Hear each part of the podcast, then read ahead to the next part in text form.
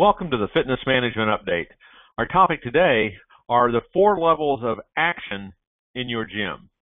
Now, let me give you some examples of what these 4 levels of action are and how can they have a positive or negative effect on what you're trying to do.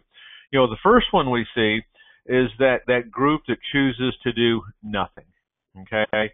You know, one of my favorite examples of this is I was in a club a few years back, a very nice club, high-end club, a great location off the freeway, and competition was starting to come in. They were starting to hit them from the south, the north, the east, the west, and, you know, these arteries that this club had once depended upon were now being blocked off by competition.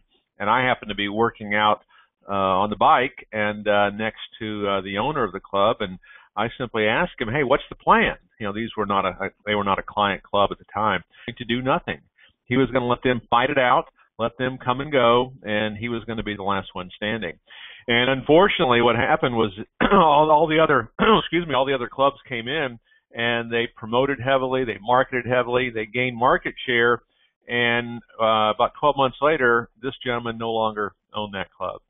So, doing nothing is not going to play to your benefit. Number 2 is we retreat. Another good example is, you know, I happened to walk into a club one time, and they were thrilled to see me. They said, "Jim, man, we need your help."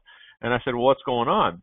And they said, "Well, you know, hey, we were doing really well, and, you know, a competitor came in, and it's really hurt us."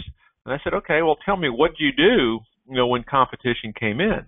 And they said, "Well, we just kind of took a step back and decided to protect everything. And, you know, we cut our staff, you know, we quit advertising, we quit marketing." You know, they were in full retreat mode, and they were getting hammered. And, you know, this absolutely is not going to work either, okay? Now, next, and this is the more common thing that we see, is we take what we believe are normal levels of action. And unfortunately, you know, normal levels of action are not near enough. Most club owners, most salespeople, you know, they significantly underestimate, you know, what it's going to take, you know, to get the job done. And even normal levels of action sometimes include is we'll try to duplicate what somebody else is doing, not knowing if it's right or wrong or if it's successful or not successful. So even taking what we would call normal levels of action is going to be a step backwards. Really, the only way to approach this, if you're looking for significant success, is you must take massive, determined, committed action. And really what you're looking to be is you're looking to become omnipresent in your community. Everywhere that customer turns, everywhere they look, they see you. Whether it be through your digital marketing campaigns, you know, your online, you know, daily deal campaigns, you know, your flyer campaigns, your networking events, a number of things that you're going to want to do, but you want to take massive determined action. And what we'll tell most facilities is whatever you think it's going to take to get this done, multiply it times 10, and that's probably going to get you a lot closer to what's going to be required. Now, in addition to this raised level of action, you need to change how you think. You know, you need to think bigger. You know, as Donald Trump, you know, famously once said, "Hey, as long as I'm going to think, I just as well think big."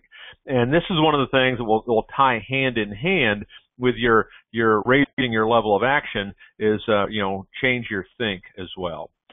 Please hit the subscribe button below to receive updates on future information pieces we send out. My name is Jim Thomas, and this has been the Fitness Management Update.